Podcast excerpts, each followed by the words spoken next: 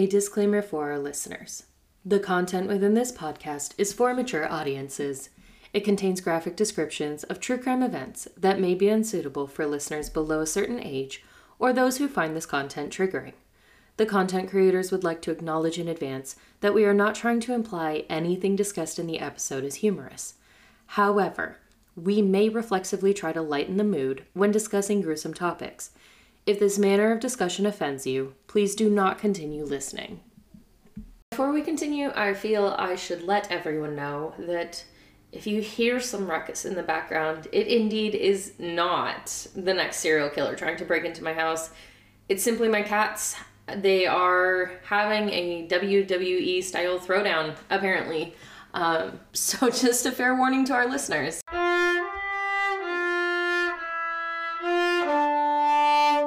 Welcome to Cold Blooded Brews, where chaos ensues. Our brewtiful hostesses today are Stephanie, Sabrina. and Christine. Please grab your favorite mug of coffee and join us as we discuss today's cold blooded killer. So, leading off of last week, um, who did you guys like? What did you find out for this week's select brew? What's new information on Arthur Shawcross? Well, this week we're going to go over his victims in Rochester and then a little bit with his trial and um, his time in jail. As a quick recap, we are exploring the misadventures and supposed exploits of Arthur Shawcross. Born June 6, 1945, he had a dysfunctional relationship with his family and a largely unsuccessful time in school, dropping out in the ninth grade at 17. He took part in assaults, burglary, domestic violence, arson, and the occasional odd job, but he found his way into the U.S. Army in 1967, due in no small part to the Vietnam War. He spun wild stories about his time there, including acts of beheading and cannibalism, and a kill count in war of 39, only to have these allegations tempered by the reality that while deployed, Arthur Shawcross was a supply clerk who saw no combat at all. He was married and divorced a total of four times, including to his third wife, Penny, who he married mere days after a local Watertown boy went missing. He was last seen with Shawcross after having a suspicious and scary encounter with him a short time before. A few months later, a second child went missing while visiting Watertown with her mother. But this time the child's body was found, and Shawcross was implicated when a bloodhound tracked the girl's scent to Shawcross's house, and an eyewitness gave a bite partial match account. In the end, Shawcross led police to the first victim's body in exchange for a 25 year plea deal, admitting to the manslaughter of the second child and nothing else. He served 14 and a half years and moved around with Rose, who would later become his fourth wife. The couple found it difficult to settle comfortably because of the community outrage that tends to develop when everyone learns you killed children. So, can you imagine? Like, I when I hear that, Christine, I picture the old school group of people, you know, pitchforks and torches and like, get out of our time. Honestly, I would have loved to like be a part of that group. Like, can we do that more often nowadays with people in our community who, you know, like bunch are child murderers? Like, and for some reason only served 14 and a half years? yes. Hey, they, he got out on good behavior for What's- not killing what's a good good on you. He went 14 and a half years allegedly without killing someone. Right. Well, it was specifically in the prison riot that he gained his claim back into society. He didn't kill that one guard, but those two kids. Good for him, So, to help uh, the poor couple out, authorities somehow managed to seal the records on Shawcross oh my god. to set him up more stably No. in Rochester, New York. Which So- leads us to to where we're at now. to victim number three, technically, but number one for the new Shawcross. a news. It's like not only yeah, was he not like a sex offender, right. He Because didn't he's have to not be on any registered. sex Yep. offender registry because he only got manslaughter Right. for one child. Yep. They felt bad that he was having such a hard time fitting into these new areas Mhm. and finding a job and stability that they sealed his record. They Sealed it. really didn't travel that far No. from where the crime happened. So Rochester, for those who don't know, is like what an hour and a half from Watertown. I think Two Two hours and a. It's Yeah, two and a about half two- hours. two and okay, a half. so two and a half hours from Watertown, pretty much due west, like northwest ish. That that's where they moved to. So they're not super far from quite literally where everything happened. And even Binghamton and Yes. Delhi, those were even closer. Yeah. So I, I don't feel like they were really trying super hard to like start over. No, No, like I why would agree. you? I don't know. I like agree move completely. out of the area. Like don't live in Go- northern and central New York anymore. Go Yeah. to somewhere where they haven't heard of you and try to start over instead of having your record sealed. So when murders are taking place and the cops are trying to find a previous offender, Yeah. you're Right. just not excluded. And They went ahead and placed him and Rose in a motel and didn't notify Anyone. anybody that he was there. Not even the authorities. Right. So in June 1987, Arthur and Rose are now in Rochester. They're living out of that hotel that the authorities put them up in, and the authorities in Rochester are not informed of their presence because Shawcross's PO thought he would fit in and adjust better in the community if there were less public alarm, which should have been public alarm. He's a murderer. There should have been so much. Ugh.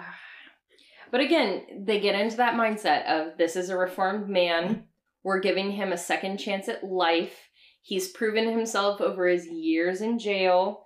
And theoretically, he should have been able to have been rehabilitated away from his murderous tendencies and blended back into society. That is something that they do for people who only have one conviction on record, have served due time, and have shown points of reformation at least. So I see why they did it. I disagree with it. I very strongly disagree with it. So the if psychologists weren't Right. on board with that. no, I The yes. social workers and the prison staff were saying, yes, he's reformed. He's right. going to start this life. He's the psychologists were like, No, no, this guy is dangerous. He is a danger to society Right. and should not be released. I do agree with the fact that he 100% should have been on some form of registry against the children. I know he wasn't convicted of it, but they do know what happened. And that is not something that would fly in today's society. no. It happened back then. We have learned, and that's why new actions have been taken against people who have to be registered. But, like, this is a situation where registering him for what he did to children could have prevented further things and or just not giving him a fake alibi and giving him a new space to live but at least putting him on a registry so that when new things happened they had a lead in the right direction I'd like to think the theory of, hey, he's reformed. We Yeah. should give him a shot is like, but in my mind, Yeah. I feel like the POs were getting tired yeah of having to try to establish a new life for him. Yeah. Like, oh, Arthur's getting run out of town by an angry mob again. Gotta go scoop him up and move him. And you do Yeah. that every year, you're gonna get tired. nope I It wasn't is- even how every is year. that the PO's responsibility to relocate him? because he, they would have been getting calls about him constantly and people trying to either false report or people being aggressive so he would have been calling the police officers and being like these people are harassing me because of something i did in my past stuff like that and it just kind of becomes a But why- situation for the courts Why did the authorities put him up in a hotel? Why don't they say like, okay, where do you want to live? yeah And then he goes and like moves. Because he's under their watch Right. as a parolee. yeah They are responsible yeah for him. And if they just kick him out and like, good luck, right he's gonna end up back in prison exactly regardless because yep you know so it, it it's kind of their job to Yeah. make sure that they're gainfully employed have a place to live you know so after moving him into rochester setting him up in this hotel what happens next So a few months later, the couple moved into a house Mhm. at 241 Alexander Street in Rochester. They were married by this point, and Shawcross promptly took up soliciting prostitutes and secured a mistress for himself Lovely. named Clara. However, Mm. all was not bliss. What? No way. So he has a wife and a mistress and a girlfriend Yep. and frequents prostitutes. Well, this guy's on his fourth wife, so it's not surprising that he has issues with only being with one person. Correct. yes. This is a situation of someone who is a serial, like, woman hunter. Whatever that would translate to. He he's frequently, you know, moves around and finds new people He's and a promiscuous girl. Yes. so the song was just in my right, head. no, I couldn't, absolutely. like- I'm absolutely here for it. Good reference. So, right around this time, bodies began to be discovered in the Rochester area. surprise, surprise. wow. Many Shocked are face. found in or near the Genesee River. Uh-huh. The first body of note was discovered on March 24th, 1988. This body was identified as Dorothy Dotsy Blackburn. She went missing only a few days prior on March 18th. She was a 27 year old prostitute. Her body was discovered by hunters on March 24th. Her body was found in the Genesee River, but she was strangled. Th- That they had known she was a prostitute. Well, yeah. so they found her strangled and also bite marks on her genitalia. She Oh. actually was missing part of her labia. Ugh, icky. Um, and so Arthur claims, as we know Right. from the last story, sometimes he makes tall tales, but Right. sometimes there's probably a little bit of truth yes. to the tall tales. So for all the accounts of the victims going forward, it's mostly his word on what happened. Mm-hmm. So in this instance with Dorothy, he solicited her to perform 69 Okay. you know, beneficial As you to do. both parties. Um, and he claims that she bit him while she was. So Oh. he Retaliated. retaliated and returned the favor and Oh. was so furious and he strangled her. you bit my penis, and so I'm going to strangle you. yes, yes. Right, because that's what you That's Why do. he bit her vagina? no. No, Absolutely I don't not. think so. I think don't he- think he did it after the fact I- because he also chewed on genital area of the little boy Jack, Yep. Yep. And I will don't- say this is an ongoing. Yeah. This is not a one time. Right. I, I'm aware of that. instance, like- it, did it happen pre or post mortem? I Um, could not find I that lot of them- information out. Yeah. A lot were post mortem. A lot. Yeah. Hmm. I don't know for each individual one, but I think a lot of them were post mortem. Did you find something different? No, I Okay. found that a lot of them were post mortem. Yeah.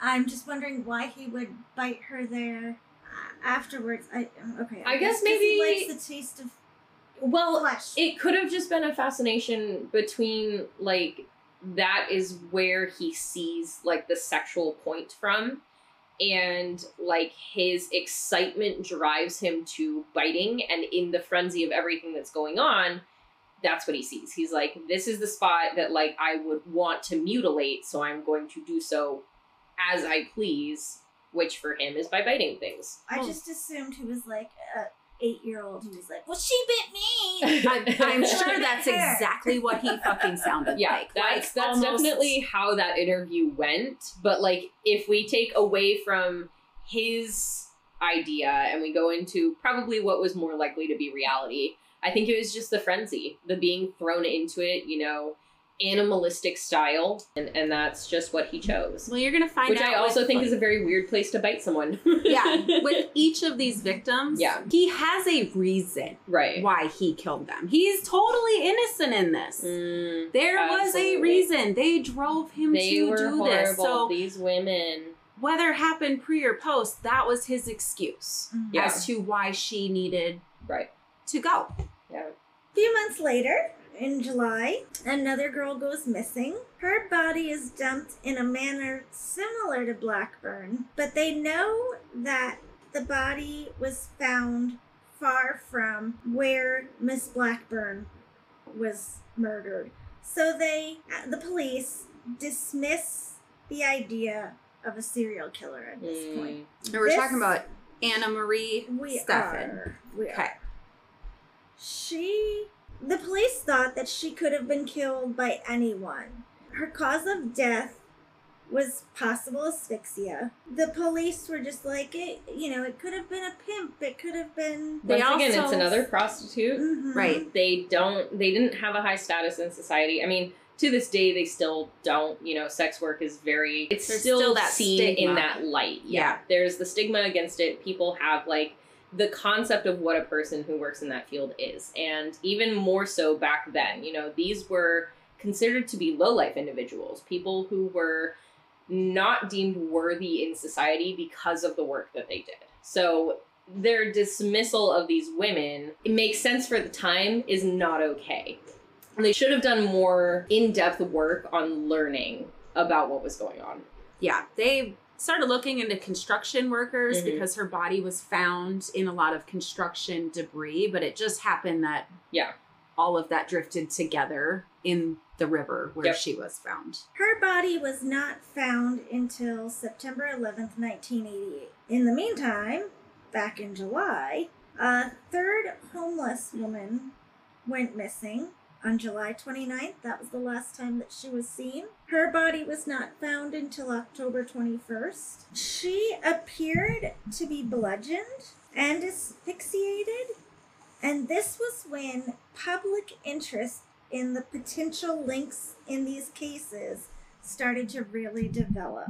The killer was dubbed in the press the Genesee River Killer because of all the bodies' locations being near the Genesee River. So we have the first instance of the official title he was given By the public. by the public, Um, and this which is oftentimes how the nicknames are given. You know, it's either public or press.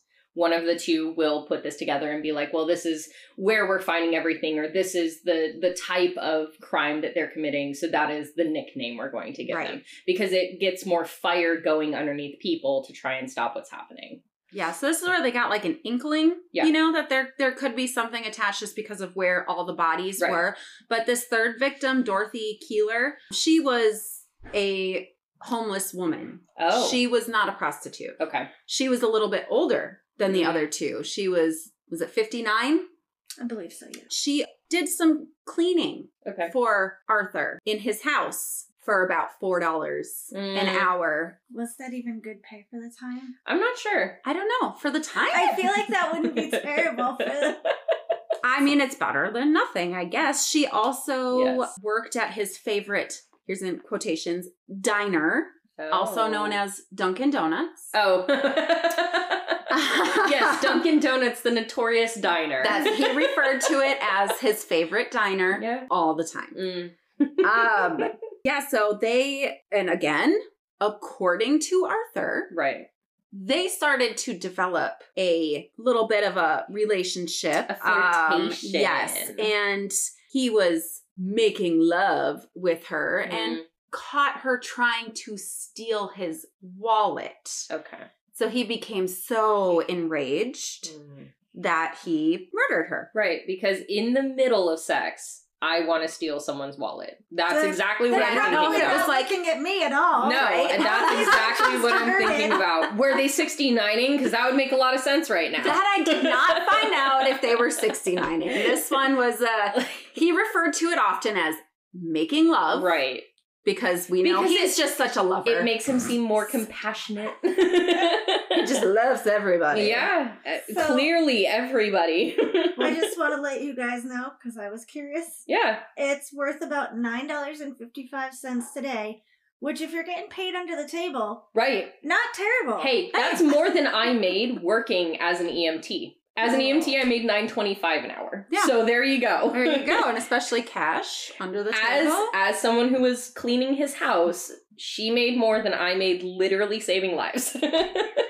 So she's also the first one where we have evidence of him revisiting a body oh, post mortem. Okay. So there was visitation to like the dump site or the grave site. This one in particular, because to this day, her skull has never been found. Oh, He says that he went there Mhm.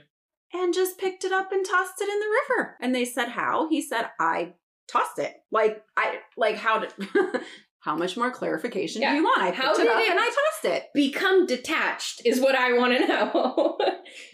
Well, Bodies she- don't decay that quickly. She had been missing since July and was Mhm. found in October. So the decay process in there Mm. at some point, he doesn't make it sound like he forcefully ripped it off or cut it. It just happened was- to be laying there. It was several months later. I'm not saying it should be that decomposed. That's fine, point, right. But it was several months later, and he did have all those Yeah. physically demanding jobs. and he was a very large man. Was a very large man. to be fair, you know, if a head were tossed in a river, given that it's not like in a stage of decomposition like that, you're not going to have as much buildup in the body anymore. So it's not going to have the gases to float. And the head in particular doesn't have a lot of things that are going to create the gases. And it has a lot of outlets for those gases. So theoretically, it could have sank before being drifted away. But if I know correctly, the Genesee River isn't exactly like a super calm river. Like it it's pretty rapid. I have a hard time believing it just sunk down and disappeared into the middle of nowhere. I think this dude had a trophy case somewhere or a trophy cache, I should say. Yeah, because you know they looked for it. Obviously. You know, and yeah. it just never. Well, visitation back to dump sites, grave sites, whatever, that is pretty common when people begin to escalate their tendencies. So typically it's someone of significance. So maybe in the fact that he refers to ma- like hanging out with her as making love indicates that he had some kind of more intimate attachment than the previous ones. And that would be why he would go back and visit. Oftentimes you find visitations with first victims, uh, with really significant killings. So either when they tried something new, if they were switching up their MO, or if it's like parent or a spouse that they desperately disliked, you commonly see them going back because of the spite in that situation. So that that would indicate that this was something of some significance to him. If this is the first time we haven't noted that he went back. The next victim went missing on September 29th of 1989. She was found sodomized and strangled and was found six days after Dorothy Keeler's body was found. So hers was found October 27th. Hmm. Uh, this is Patricia Patty Ives. And all of these cases, now that they're linking together, Right.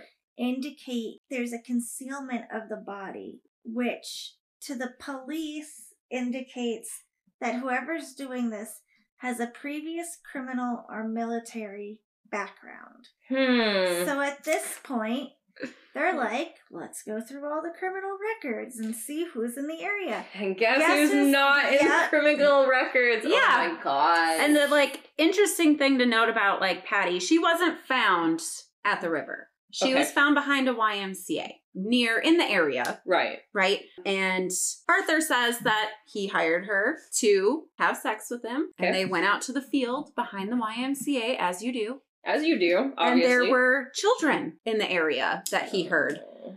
And he did not want to be seen by the children and possibly be told on and go back to jail. So he decided to anally rape her and strangle her and hide her body because that is Those are your So only much better. choices. Right. That's So exactly what I would do if I was worried about being caught by children. Absolutely. 100% that's my first instinct is let me just shove it in, strangle you to death so that you can't make a noise, do what I'm going to do and then disappear from the situation. Not like put my pants back on and walk back to my car. Not like walk No. away from the situation where the kids might find me. Not like not choose the backside of a YMCA. also, the middle of the I would like to point out since when does Arthur Shawcross care about what children think of him? Because if we remember what he did to children, Oh, although he befriended them, didn't really care what they had to say about the situation. yeah, I don't know That's if not a real friend. Right.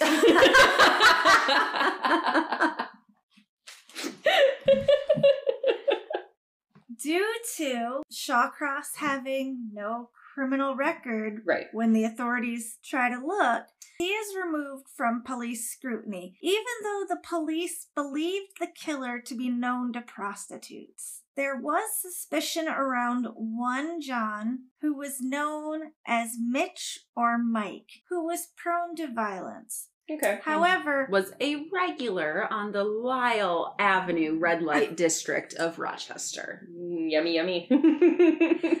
but they only had a name. They Right. didn't have anything else to go by. even though he was a regular, no one could give a description of this guy. So they did have a description, Sure. but when they looked through criminal Right. backgrounds, nobody with that name or description Was popped popped up. It sounds to me like it's time to start doing door to doors. Start So, talking to They the public. went undercover Okay. in that area Okay. and they were talking to the prostitutes. Okay. The they were police talking to more undercover than the prostitutes. frequently went to our good old favorite diner. diner Oh my gosh. and had discussions with Arthur Shawcross himself. No. So he knew who and what they were looking for. They even complimented his shoes. He was very proud that they how liked well his shoes dressed and how well was. he dressed he was. He so he was seemed throwing off. respectable. Yes. Wow. So So he was involved, directly involved with the search for himself. That just As we know- the ego. Yeah, that many the- interject themselves. the undercover police would sit down next to him Yep. and discuss the case because they assumed, and I don't know why you would. Like, wouldn't you make sure of who you were? Speaking to Like, I've never seen you at work before, Right. yeah, let's, Let's sit down and chat about this serial Oh killer. my goodness. Meanwhile, that we're looking for in this. in this area. and that's why we oh, have it's why we have new protocols about how and where people are allowed to discuss these things in the police force because this was very common with serial killers. They were like, "Hey, let me just help you out. I might have some information. Not that it's about me or anything. Little innocent old me. I look nice and I'm a good citizen in society. I don't even have a record." Meanwhile, more women are going missing. Right. yeah, you guys can't see it, but I am very clearly rolling my eyes. A few days before Patty Ives' body was found, on October 27th, 1989, another young woman went missing. She was 26 years old. She was not a prostitute or a drug user, and her name was June Stott. This really, her body being found really affected the police. okay. Yeah, so June Stott, and this is not in this time politically correct anymore, Okay. was described as a little slow by anybody who knew her. Understood. Okay, so this was, She had some kind of learning disability yes, that at the time had a different reference to it. correct. And that is how she's described in the papers actively. yes, Okay. yes. She was found on Thanksgiving Day in What a- 1989. She was stra- Thanksgiving Day. Yes. Oh man. strangled, anally mutilated post mortem. Oh. Her labia was removed Uh-huh. and she was gutted from her throat to her pubic bone. so he's really beginning to This is a escalate. It- it's big going from mutilation to anal rape to anal and genitalia mutilation to now both of those combined plus an actual gutting like this is this is increasing This- steadily he is getting away with it and he is having his own play dates And with whatever's going on So according to him, right I'm gonna just chime in. Absolutely. Like, according to Arthur, right? June wanted Arthur to show her how to make love oh because she said she had never done it before. right And so they went and they had this beautiful setting and he laid her down and showed her how to make love and Mhm. during which he made a comment about he didn't think that she was a virgin and she was furious and she started screaming. So he suffocated her by putting his hand over her mouth while continuing right to rape her. that's exactly Um, what you do in that situation And I mean, he did have gigantic hands. yes So he could have covered her hand and nose, but he knew Right. what he was doing. Like, Exactly. so, yep, he probably did suffocate her that way, but the rest of that sounds like a tall tale like that's not. I'm sure in his mind he has built this construct, but in reality, what probably happened was he took her into a space because they I, I don't even know if they were friends, but he took her into the space because for some reason she was at least semi trusting of him. And then he started doing things and she didn't like it and she started screaming. So he silenced her and then he had his way. And his way went into that same bloodlust that we've talked about before and continues to be a factor. Like this guy escalates his tendencies because he wants to be in control and he is enjoying being able to do whatever he wants to these bodies. You know, any gruesome fantasies he could have, he can just do. Well, he's gotten away with it thus far. And probably speaking, it would get more media coverage if it was more and more intense and insane. It also shakes up the MO a little bit. Not entirely, but a little bit. But it does. He thinks he's covering his tracks. Yeah. He also indicated that he gutted her to make her body decompose quicker. Well, okay, from a scientific standpoint, that. Okay, I can't really say that. From my understanding of this standpoint, that would help because of the exposure of the body. It would stop the gases from being contained and it would allow creatures to get in faster. The body does also rely really heavily on bacteria and other things when it's doing the decomposition process. So by removing those bowels from the system, I don't know if that necessarily would exactly increase it, but I know exposing it to the elements more, exposing it to animals and insects and fungi and stuff like that more, that would definitely speed up the process. You don't have like the containment of everything inside. You don't have the pop, the burst. The smell goes away a lot faster because you don't have the bowels building up those gases inside of the body. So it's a little bit harder to find. And if he moved anything, then you have the scattering of evidence, which makes it look slightly more like an animal attack and less like a person if you take out the literal slice of a knife. Right? Or removing the label. Or removing the labia. he he removed the labia and several other organs to eat them. Oh. yes. So we do have counts of him allegedly claiming in Vietnam that he ate people before. Yes. So that's not entirely surprising. Did they ever find out if he actually ate person or is it just his word? it's just his word. It hmm. wouldn't surprise me at this point with the Yeah. you know large bites being taken. No, out of I hers. agree. I Um, feel like raw human might not taste super great. I feel like I human in general doesn't to- taste great, but I Yeah. at least cook it. Like that's just biting into raw pork essentially. And I don't think I want to eat raw pork.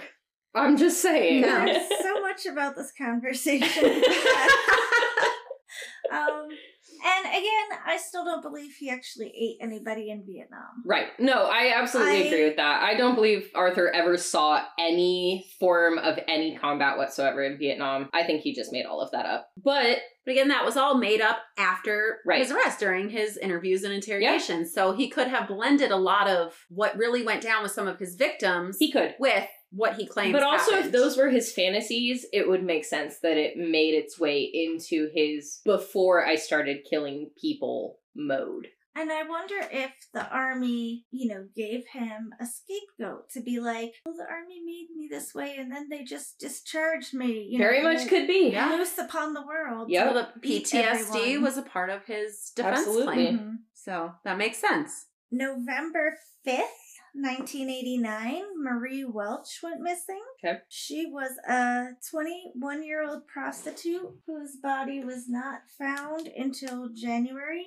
5th of 1990. She was another lady picked up from Lyell Avenue. Okay. He took her to the romantic banks of the Genesee River, Oh, his favorite place. Mhm. where they argued over the appropriate price of sex. Oh. He claimed once more that a woman tried to rob him. Later, though, he changed the story ah. and said that he had become angry and killed her when he realized that she was menstruating. Oh my goodness. Infuriating. Because I'm sure period covered labia must taste much different than non period covered labia. Like, oh my God. Like, Okay. I hate this guy so much. There is science behind that.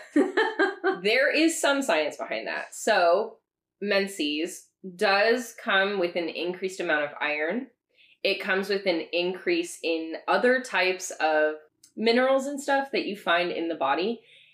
It does technically have a different flavor, and that might not have been to his liking.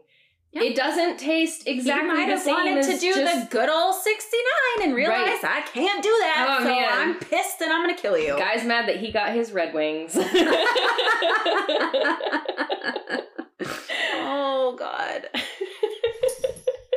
After going missing sometime in October 1989, Frances Brown's body was found November 11th in the Genesee River Gorge. She was another prostitute. Mhm. She's 32 years old. Okay. He also choked her, but this time it was not with his hands. Oh, It was with his rather large member gotcha. that he choked her with. Good. During oral Loving sex. that. Yes. Yeah, love that. That went a little too far. Yeah, Thank you and so then much. continued to have sex with her Well, of body course. Post-mortem. What else was he going to do? Every single person that he's killed thus far, he's had sex with them post-mortem. That that does not stop him. No, that actually uh Excites him further. yeah, because Yeah. some of the times he could not actually get it up Yeah. while they were alive. I believe that. He's escalated to the point that just general sex would not be enticing to him anymore. Yep. Needed it with the dead Yeah. body. I feel like it's doing him a justice to say that he would have anything beneficial about himself, including a, a large penis. No, no, but I guess uh medically Yeah. it was rather huge. I mean, he is a huge man. Yeah. So it kind of I don't know. A lot of the big guys I know. I know, right? that doesn't usually follow suit. Could just be the steroids of today, but I'm just saying. On that note, was a busy time for Very busy. finding these bodies and apparently. so what we can take away women. from that is that he's starting to get that need more frequently. very much It's escalating. it's going from on occasion to a monthly basis to a weekly basis to a daily basis. Like we're watching that increase that you see typical with serial killers. They get into these highs and they just keep searching and searching. The more they do it, the more they need to do it. And that that's a very typical trend pretty much with every serial killer who we have document on is like the tendency starts out small and grows and increases. The same week that Frances Franny Brown's body was found, and in November, Kimberly Logan, she was a 30 year old woman from the area, her body was also found. Now, Shawcross was never prosecuted for her murder. But it's important to note that there were a lot of similarities between how her body was found and how Karen Hill's body was found. Leaves were stuffed down Kimberly Logan's throat, just like they were with Karen Hill, and she was also asphyxiated. Well, I don't know if he just never admitted to it and there wasn't enough evidence. Mm-hmm. He was never prosecuted, but it is a murder that is kind of associated with the case. Okay. It's just too much similarity Right. to dismiss it completely. He wasn't outright convicted of this, but there's too many similarities for it to feel like someone else did this. Correct. Okay. So the following week, November 25th, 1989, Elizabeth Liz Gibson goes missing. Okay. Her body is found relatively quickly within a matter of days. She was last seen with that same suspect, Mitch, from earlier, Mm-hmm. but the police are still no closer to identifying who this Mitch is. I love that there's what now, nine, ten bodies, something like that, that have popped up. I wasn't keeping total track. You would not believe it. She too tried to rob Arthur, Oh, absolutely. yes. which sent him into a rage. Yeah.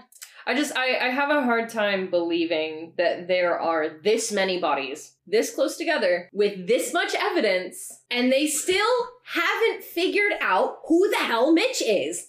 Like, where are you in this nightclub? Where are you watching these women actively being with this man? Like, I understand They're, they're, going chatting him up at Dunkin' Donuts. They're going crying out loud. undercover during the daytime hours, but where are you in the streets in the times that these women are disappearing? Where is your effort to actually solve this case?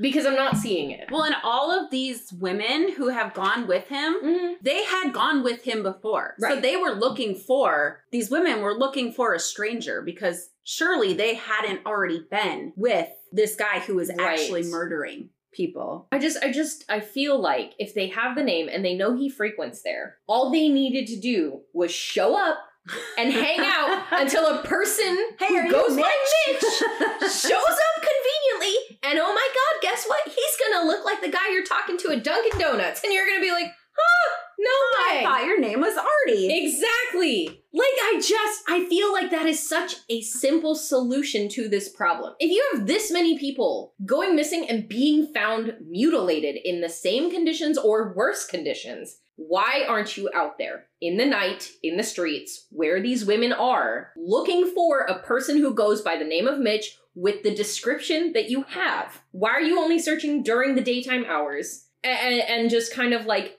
generally canvassing the area? It, it's ridiculous to me. At this point in the case, Okay. the police have decided to expand from canvassing the great diner of Dunkin' Donuts. and they're moving on to local bars. oh, good. But Well, they're- Elizabeth threw their investigation off a little bit, and I do want to note this because he drove to a different county. Oh. He drove to nearby Wayne County and disposed of her body there. Okay. Because remember, he has been in conversations with the police. He Right. knows that they are looking for somebody Mm-hmm. in Rochester. So because they fear he feared that the police were getting too close, he tried to find, you know, a new spot Makes sense. to So he's switching it up a little bit, A little bit. trying to throw them off the trail again. Yes. So they start looking in bars. Yeah. Finally. Somewhere between seven and ten bodies later. Because I genuinely was not keeping track. But it's somewhere in that in that area. we are and, and again We at 10 or 11 right now. Okay. It, it even better. depends if you count the children. I mean, it's, Yeah. Okay, children excluded from this current investigation because no one would have known about that in this setting. then I think we're at about nine. Okay. We're about to talk about nine. Okay, so there we go. So still a substantial. Seven to ten bodies later. Yeah. And four of these were found in November. right. In the same month, relatively, like two of them in the same week. Like these are close. Continue. So the next victim was Darlene Trippi. Okay. She went missing in the middle of December 1989 and Okay. was found in January. She was picked up by Shawcross on Lake Avenue and they went to an isolated parking lot.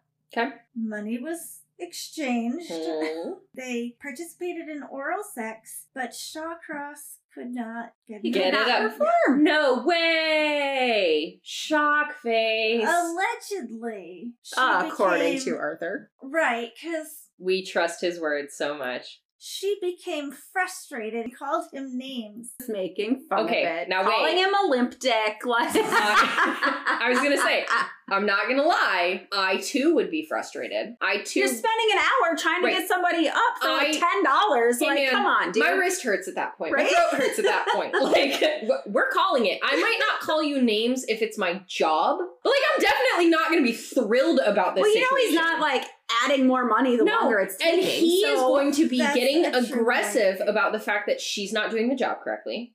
That this is somehow all her fault that he can't get it up because that's the type of guy Arthur is. And I know types of guys like that. He wouldn't be polite about this. So now there's there's that point where I definitely would have been frustrated. I would have been like, "Look, man, at the end of the day, this is not my problem. I am not responsible for your penis not working." so sorry, drink less whiskey. Like, I don't know what to tell you. Maybe I'm not your type. Let's just call it, and I'll go home, and you can go find someone else for $10 who is maybe slightly more to your fancy. But that's not what Shawcross wants. Nope. So what I'm does not he even do? sure that's possible for Shawcross. but neither here nor there. So he chokes her Mhm. until she's dead hmm and dumps her in a woodland. so not by the river. Right. So now we are starting to wrap it up. The police are going to start making some progress. Oh, here. thank God. So, Finally. it's December. January, sorry. She was found in January. So yes. we're finally getting somewhere So with she this was only found because of his confession. So we are still Oh, wonderful. we are still in December at Okay. this point. We're still Most in excellent. But you see, we are getting Yes. we are wrapping this up. like November, December was a busy time. okay.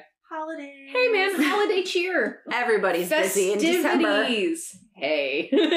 there's a there's a lot of summer babies, so So in mid December, Okay. a woman named J- June Cicero goes missing. She is a prostitute. He tried to go somewhere isolated to have sex with her, but ends up strangling her. Wow. Shocker. Yeah, he uh just kind of drove with her dead body Oh. in the car and just haphazardly kind of slowed down and Pushed, pushed her, her out. out. Off a bridge. Oh man. Yes. But two days later, he came back to the body oh. with a small handsaw Uh-huh. so he could cut off her now frozen vagina and eat it. Eat it. Uh, And she was sewn almost completely in half. oh, lovely. Yeah, like it's just the the post-mortem mutilation Yeah. is just It's getting insane. yes. Like, oh, that's okay. One, not exactly super easy to cut through a body in that direction. Two, definitely not easy to cut through a frozen body in that direction. And her body was found only because So, uh, dis- at the end of December, uh-huh. Felicia Stephens is a 19 year old who goes missing. Okay. She was another prostitute. This time, she was a black woman. So, most of, if not all of the, you know, known victims, Mhm. at least, were white. So, again, the police are thinking, well, the victims, you know, are white. Right. This no longer fits the profile. with- Yes. Okay. so that her jeans with her wallet were found. Felicia Stephens, just her jeans, her wallet. That's how Okay. they knew it was hers. Okay. So they send up a helicopter and start an aerial search for the missing woman's body. Right. So, the helicopters, you know, looking. Mm-hmm. and they spot a body. They also see someone either peeing or masturbating off a bridge. Oh. And while they can't get to that vehicle right away, they're able to take down the plate numbers. gotcha. And the body is not Felicia's. Okay. It is June Cicero's body that they found That he- while searching for Felicia. Felicia. Okay. But they do catch up with this Vehicle. individual. Yes. So they're able to trace it to Clara, the girlfriend. Okay. He was borrowing the girlfriend's car, roaming for prostitutes. The girlfriend's the mistress that he started Yes. with. So okay. he's been with her Right. this whole time. okay. They're very close, I guess. so she so he's thinking, okay, they don't know that this is my mistress, and they could identify my car or my wife's car, but if they find her, they're much less likely to find me. So this just ties back to her and her car. Correct. Okay. But she rolls on him. She says, yeah. My boyfriend Arthur's been driving my car. Hey man, I would throw him directly under that bus. She did not.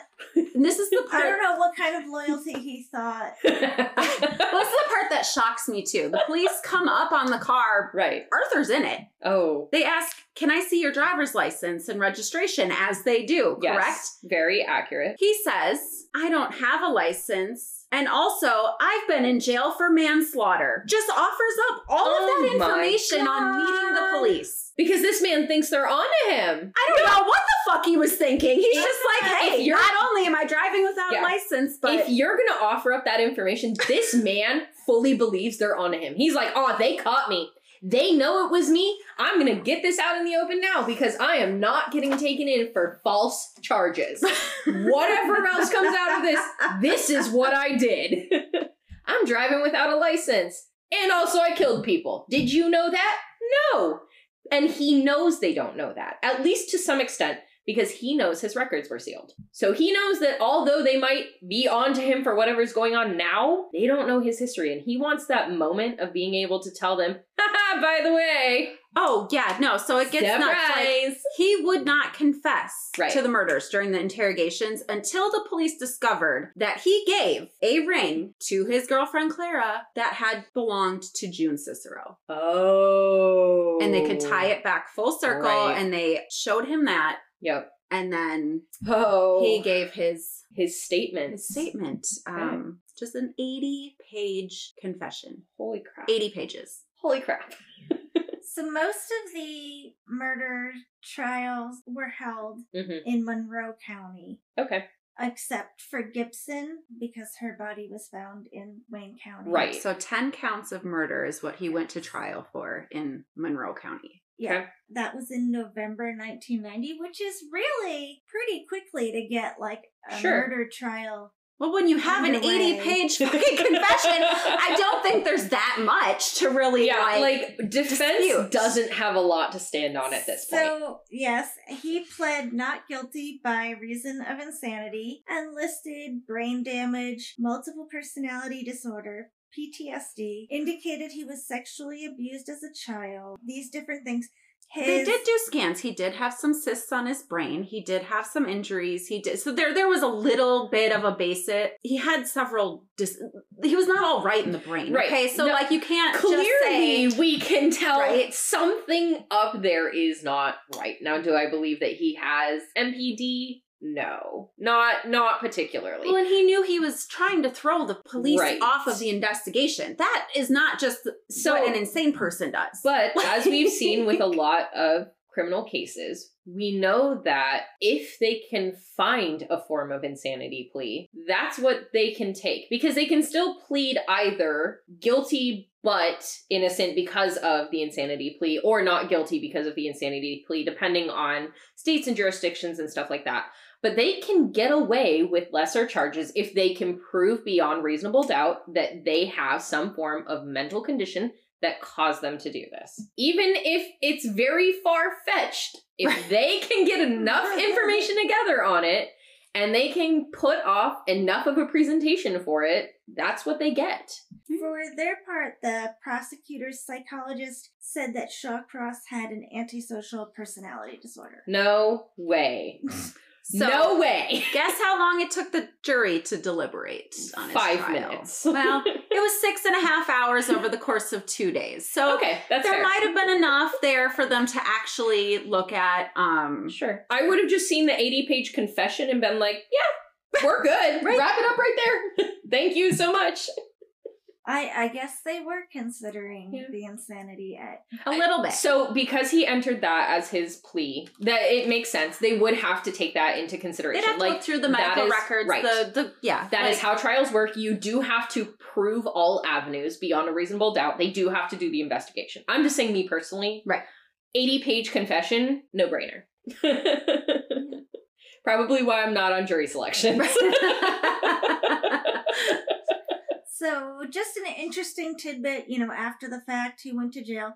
In 2003, uh-huh. he interviewed for a documentary on cannibalism. He bragged about slicing and eating the vulvas of three of his victims, but refused to discuss the earlier claim of eating the genitals of his first victim, Jack Blake. Hmm. And even in subsequent documentaries and things that he filmed, he refuses to discuss those children. yeah, he will not. He will shut down, or he did. He will. He's Death. he shut down anytime anybody asked Mhm. about Watertown. He said that is the conditions of this interview. I will sit and I will talk to you. And he did a lot of interviews, yeah. but he would never talk about Watertown. Right. And I think he could not justify or have an excuse. Like with all the women, he had do. an excuse. Yeah. But there is no excuse Right. for raping and murdering Children. children. Two of them. And so there had to be either some form Right. of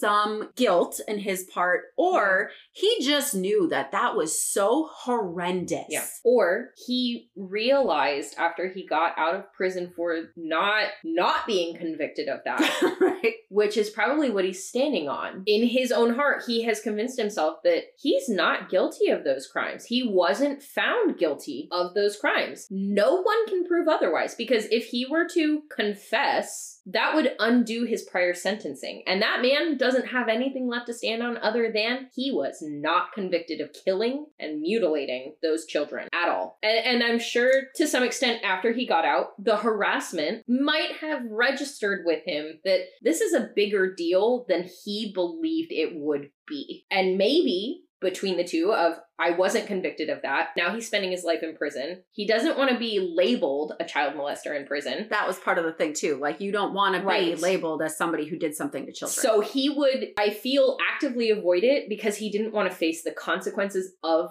that action specifically. He's like, I will absolutely claim these women because, in the eyes of prison and society, what I did to these full grown women is not as bad as what I did to those children. Right. And I am not saying anything on that because I'm not pulling that onto myself. And it is worth noting that the children of Watertown is the primary reason that we wanted to cover Arthur Shawcross because we all live within about 10 minutes of Watertown. Yep. yes. So, you know, my kids went to the school that was one street over from where Arthur Shawcross grew up. We're all located very close to the Black River where the children were found. Mm-hmm. So it's, it's a very interesting and, you know, can be like a personal kind of case. It's- Right. This is this is very local to us. Yes. you know and it it takes on that personal feeling because the two of you have children and i could imagine what it would feel like at least to some form of extent of of being an adult in a situation where two children were found in this area like that is horrific Yeah. I can't I can't imagine. And their outrage that they must have felt. Oh, Outrage that I still feel. I like this case The- pisses the me community- off. uh, the community hearing what he got sentenced for uh, the community would have been absolutely outraged. I don't blame them at all for running him out of town. No. I would have too. yeah. Genuinely. Absolutely. I'd never wanted to be part of an angry mob more. Grab So- your pitchforks. All too soon, on November 10th, 2008, Shawcross woke up one morning and complained to officials about a pain in his leg. They took him to Albany Medical Center and he went into cardiac arrest and Hmm. died at 9:50 p.m. and his body was cremated. Was he on a life sentence or several life sentences? 250 years. He got 25 years for each of the 10 murders, and then an additional 25 years in Wayne County for the murder of Elizabeth Gibson. Good. So, in total, it would have Yeah. been 275 years, Good. which he did not serve enough of. His No. death was way too quick. So from the time that he went in until the time he died, how much time had lapsed? Do you have that information? 21 years. His Okay. trial was November 1990. Mhm. And And how he old died would, in 2008. how old would he have been in 2008? He was born in 47. Yeah, I was 40 something. Yeah. Let me check. So quick math. 45. I'm so 45. sorry. So he died in 2008 63. minus 1945. So yeah, 63 years old. Okay, so 63 years uh, old when he died. I, Yes. yeah, I I absolutely agree that between the, the amount of time he spent doing horrible crimes and the amount of time he spent in prison for said horrible crimes, he did not serve enough time. And They shouldn't have even let him out after the, The first time. I agree. If they had left him in there after the children, none of this would have happened. 11 to like 13 Yep. more people would have been alive. would have been alive. It is worth discussing that there is a myth that serial killers don't change their victim type. Mm-hmm. So, had the police known that he had a record, would they have even checked up on him that thoroughly since he Since it was children. Was Right. previously Originally. convicted for children? And it's important just to emphasize that certain killers like Shawcross are simply opportunistic. They Yep. will kill who they can. Yeah. He found out there's a lot of public outrage when you kill children who are easy victims. Yep. So he had to go So he for a switched different To easy prostitutes, that which were equally an easy victim. But didn't and this is a receive the reflection of outcry. society. Right. Yeah. There's there's not as much public outcry when Right. it comes to prostitutes, drug addicts, Yep. you know, special needs individuals. Yep. And back in the day, people of color or people of a different race. We see a lot of Asian hate. There there was a population of that that became pretty mm-hmm. substantial. People from Mexican or Spanish descent, anything in that nature. So anyone who doesn't fit the bill of the white American person, they tend to not be as outraged. correct. This was economical Yeah. background of lower Yeah. Mhm. status Yes. people And at the time. We have is- seen a little bit of shift over the years. I don't feel that it's enough still, no. but we have seen some shift in those categories, you know, since these killings took place and since these victims were what they were, you know, the 70s, the 80s, these were very rampant things that happened. And we have mildly reformed things to try and do better than what was happening back then.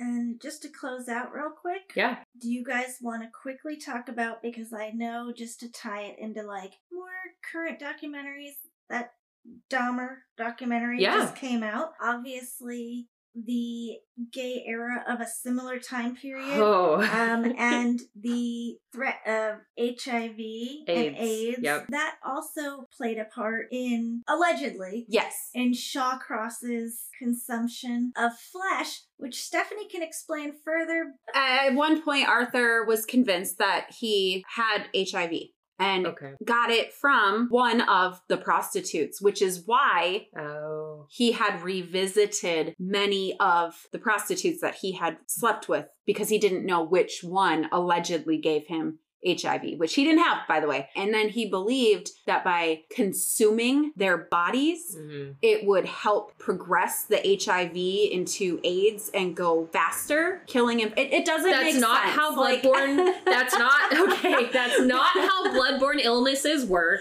That's But not. we all know that Arthur Shawcross was just this highly intelligent, Right, you know, man who dropped out of like, ninth grade at 17. doctorate level status of intelligence. that, he did learn. Right. Yes, he learned all about infectious Yes. and bloodborne, you know. I, yes, you can, you do get it from blood to blood contact, and we do know that the whole epidemic about it when HIV/AIDS in the gay community was going rampant was ridiculous because people believed at the time they didn't know how it was passed. So at the time they believed that it was passed by just skin to skin contact, which is why like police wouldn't enter areas that gay people were in because they didn't want to become infected, and they had to do um, like cleansing showers, like you would do if you were in like an infected area after coming into contact with these people per protocol, because no one knew how to deal with this, and, we developed over the years an actual understanding of how HIV/AIDS is passed, which is blood to blood because it's a bloodborne illness. So you could get it maybe by eating it. I haven't actually done the research on that. I'm sure that is absolutely a way that you can get HIV/AIDS. Eating more of it is not going to progress it. It's like going to speed it up you magically. just now you just have it and it is going to take the course of action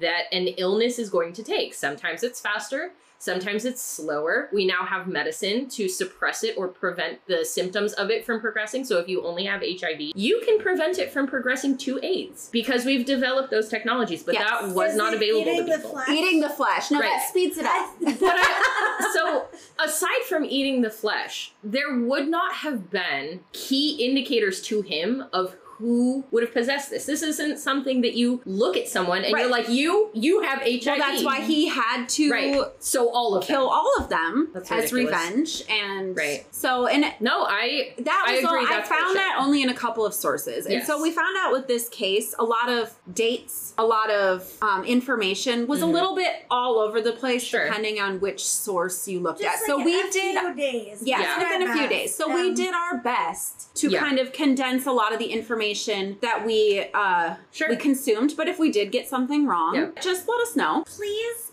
uh, whoever's listening, we would really, really love it if you would let us know what you're watching, what you're listening to, uh, any ideas of cases you have for us to cover. If you could please email us Mhm. at coldbloodedbrews, B R E W S, at gmail.com. That would be really wonderful. Please feel free to engage with us.